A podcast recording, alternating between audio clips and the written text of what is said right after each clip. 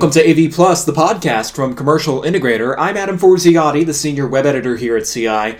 So, last week on the show, we heard from Avixa's CEO on how that trade organization transitioned the second largest AV trade show into a virtual event. But this week on AV Plus, we're discussing the CTS RU certified courses and events at InfoComm 2020 Connected that we think integrators should tune into from home during the virtual trade show next week. I'll chat with my fellow editors Craig MacCormack and Zach Comeau about what they're looking forward to hearing, but first, let's hear about this week's AV News to Know.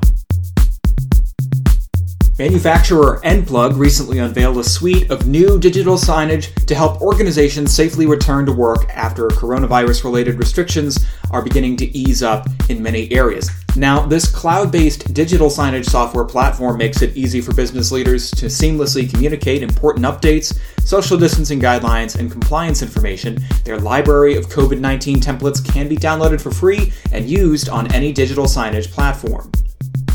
The Bosch family of brands will be hosting its 2020 Summer Showcase June 22nd through the 26th. Attendees will encounter the company's latest innovations, including Bosch's conferencing and public address systems, Dynacord electronics and software, and Electro Voice loudspeakers, as well as RTS intercom systems. L Acoustics will reopen in person education programs this month. The company is also pre launching a new online education platform. Their first program on the platform is a complete but remote version of its renowned systems fundamentals training, prerequisite for all other L Acoustics training modules. And in commercial integrator news, we've announced our list of the best products and the best projects in Pro AV today. These are great lists to keep an eye on if you're looking for new products to consider for a project or if you need inspiration for that next project design. Our Best Award and Integration Award winners are all up on the website right now. Speaking of, for more information on these or any of our stories, visit our website, commercialintegrator.com. Okay, radio voice over, let's get back to the show.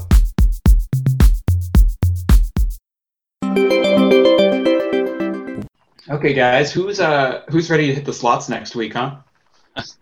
yeah, well, right apparently people uh, beat us to it because the, the casinos are already packed out in Vegas. It's a little little crazy that that scene out there. Unfortunately, we won't be uh, be part of it our, ourselves next week. So, of course, we won't be going to Vegas for a normal InfoComm show next week, but there will be plenty for us to tune into now that they've you know made it digital. Uh, so I wanted to run through some of the CTS-RU accredited presentations that uh, attendees can watch live next week Craig, let's start with you. What were you looking forward to uh, tuning into next week? Yeah, it's it's going to be a little bit different covering the show, as you mentioned. Uh, I don't think I've ever actually been to a session during InfoComm because we're usually so busy walking the, the trade show floor. So this is going to be a little bit of a, a different experience, but uh, I'm, I'm looking forward to a lot of the uh, the interesting sessions they have. Um, one of them is I, I will be covering all the keynotes that uh, that they'll be having. Uh, David Labuskes will have a keynote on Tuesday uh, talking about reducing friction and finding our way in a hybrid world, which, which I believe will allude in some ways to you know virtual events and kind of doing things in, in a little different way than we've we've done them in the past. Um, there, there's also a session on on Wednesday uh, talking about the state of the industry, led by uh, Avixa's Sean Wargo, and then um, on Thursday there, there's a they're calling it a fireside chat uh, with with some of the Avixa board members, uh, just talking about various things in in the industry as well. Um, on top of that, um, I'll be attending some of the sessions. Um, it, one I'm I'm looking forward to comes on on Wednesday at 10, and it's called Fan Experience 2.0.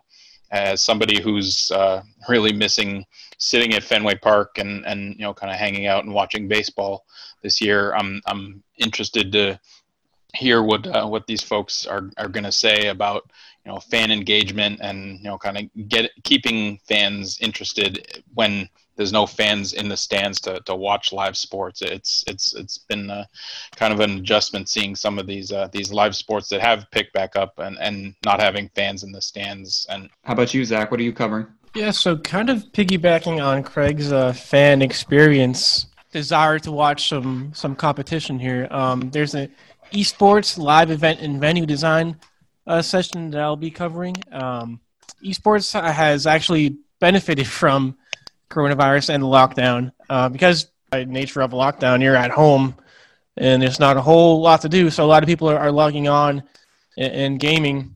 And a lot of experts that I've talked to have said that that momentum will, will really carry into the post-coronavirus world. So we'll eventually see um, a lot more uh, uh, venues, um, which you know AV integrators um, have have a niche for. Um, so uh, others that I'm planning on to, cover are really along the same lines of how AV integrators are adjusting to meet the demands of the uh, COVID 19 era. Um, one of them that I thought is very interesting was the session called Designing Contact Free Building Experiences. Um, it's important because you know the virus is making businesses and organizations rethink how people use technology and navigate these building spaces. So now there's a huge emphasis on minimizing uh, physical contact. So touch screens, tablets, and other uh, devices that you interact with aren't going to be very conducive to limiting the spread of the virus. Uh, so we've seen a lot of companies announce uh, these touchless, voice activated uh, technology like digital signage software. So integrators now need to figure out, you know, how to implement that technology in a way that is still uh, immersive, uh, effective, and um, intuitive. On my end, I know that on Wednesday, the 17th at 3, there is something called Boosting Your Brand to capture new business in AV. Uh, I really was interested in that one because I know so many brands are already kind of scrambling to bring more of their businesses on or their business online and to take advantage of, you know, the fact that more people are scrolling through their phones, you know, for more time per day than they already were nowadays, uh, being at home or just being distracted by by news and especially in this this sort of era of a pandemic. Um, and digital marketing should no longer be seen as a result as like a nice to have at AV companies, right? I mean, you have to really take advantage of the fact that um, more of your clients will be online and will be seeing you there. So I know marketing has been an issue for well as long as as long as the internet has been a thing for uh, for many integration firms. So I'd be curious to know uh, what kind of information and, and, tips and tricks that they uh, that they'll have at that at that talk uh, on Tuesday, the 16th at 1:30. Uh, there's something called Forget Normal, five categories of innovation that will change AV. This is sort of similar to what Zach was talking about in a way. This is a kind of like a 1,000 foot view kind of talk about you know what technology has persisted and what technology has emerged through the uh, COVID-19 crisis and what might be you know top of mind for customers once people start going back to the offices. But actually, guys, like I'm not so sure that many people will be going back to their offices. Not as much as before the crisis. What do you guys think about that? Yeah, I'm I'm I'm not sure kind of what what it's going to look like. I mean, uh, I'm guessing a lot of companies right now are kind of putting together their plans as, as far as you know what what their offices are are going to look like you know go, going forward. Uh, I don't know if it'll be you know employees come in in shifts or, or in groups or or if you know not as many come in at all and you know they they work from home permanently. Uh, it's you know, kind of remains to be seen. And I think companies will, will try all, all kinds of different things. Uh, I'm sure there are real estate considerations that also come into come into play when when thinking about that as well. I, I, know, you know, obviously we just moved into a new office, and you know, I, I don't know, you know, kind of what's going to happen for for us going forward, and and I'm sure a lot of companies are in the same situation. I mean, there have already been a ton of a ton of uh, surveys and uh, just research, really, uh, you know, just trying to gauge uh, how people want to come back or if they even want to come back. And the general consensus is that uh, most people that are working from home don't want to go back to the office. Um, I personally do because I I'm I just get distracted at home. Um, but uh, but I mean, most people really like the flexibility. Um, they like you know just uh, the short commute to their home office, you know, up up the stairs or whatever. These offices are going to be a lot a lot thinner. Um, that's that's for sure. What do you guys think about getting a virtual craps game going for next week, huh?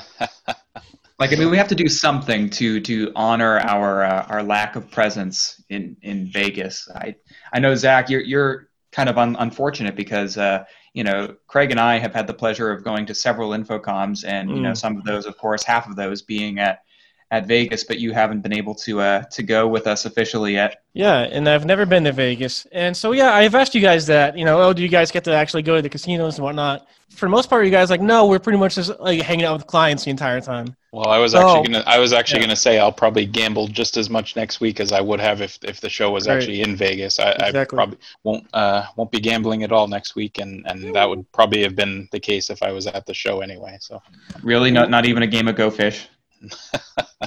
maybe maybe the only gamble would be uh, getting room service late at night. You know, when be under the uh, cloche. Well, we can All get right, some. thanks, uh, we can get some online poker going. Oh yeah, yeah. No, I I'm I'm game. I'm game. Still- just you know, if anything, just to pass the time at this point. Yeah. Also, wanted to just take your money.